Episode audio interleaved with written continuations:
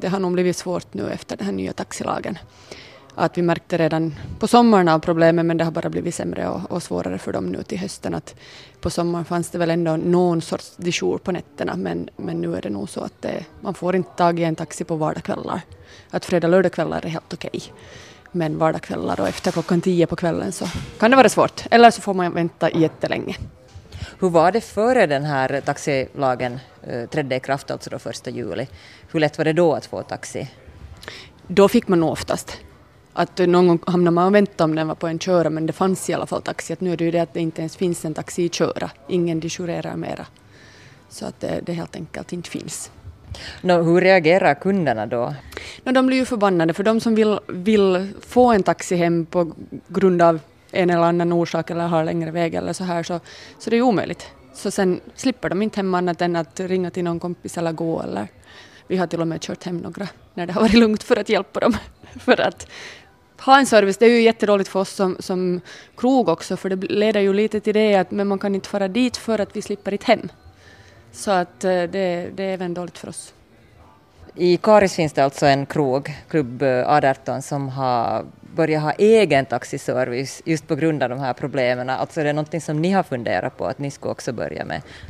Nej, nej ändå sen inte, fast det skulle vara en bra service för kunden. Men, men nu är det ju trots allt sen ändå ganska få som åker. Men, men ska vi säga en vardagskväll så nu har vi ju en två eller tre som åker. Men för att ha en egen taxi för att ha två eller tre köror så är inte det ju någon ekonomi i det. Och, och, man har ju nog annat att göra ändå med att vara och driva en restaurang än att även utöka det till taxiverksamhet. Men hur är det då på, på kvällen liksom då när man sen ska fara hem från krogen och börja få, försöka få den där taxin, så, så vad är det som är problemet där alltså? Eh, får man alls tag på en taxi eller är det det att den aldrig kommer eller, eller hur är det? Alltså man får ju tag på, på den som, som svarar i telefonen, men den vet ju inte när det kommer att komma en taxi när den blir ledig, att man får aldrig någon riktig givande tid ens, för den där taxin kan ju i sådana fall vara i Esbo eller var den sen är. Så, så man får ingen tid. Och, och oftast så, så, får man ingen taxi alls, att de bara säger att nej tyvärr, det finns ingen taxi. Men, men nu är det ju många som väntar, men sen ibland kommer den sen en timme senare, men då har de gett upp. Eftersom man inte heller har fått en tid, att skulle man få en tid att den kommer klockan ett så kanske de skulle vänta, men när man inte får en tid så ger de sen upp efter 40 minuter eller så. No, vad tycker du om det här nya systemet då alltså? Det är ju meningen att flera personer ska kunna köra taxiturer och så vidare, men vad tycker du om det här systemet?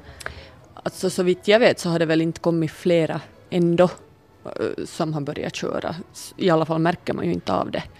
Själv tycker jag ju liksom det här med jour, att det i alla fall borde finnas, finnas en jour. Men förstår ju nog förstås taxiföretagarens sida i det att det inte är så lönsamt att jobba nätter för sen igen på dagen har de ganska bra med körår säkert och sjukhuskörår och hela körår. så, så de flesta vill ju jobba dagtid, det är både bekvämt och mera säkrare inkomst än de där nätterna.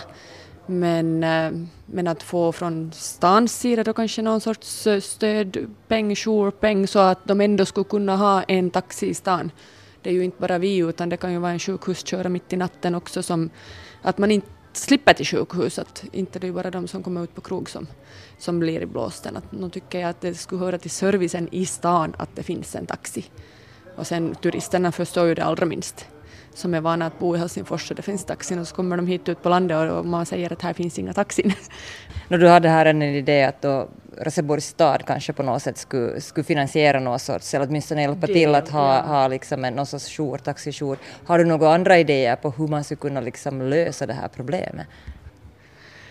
Nej, inga konkreta andra idéer, men att just via någon sorts stödform då kunna få att det ändå skulle finnas, finnas en taxi i byn, eller sen då om det börjar ploppa upp andra arbetslösa entusiaster som tycker att de i alla fall får någon peng med att köra taxi på nätterna än att vara bara hemma.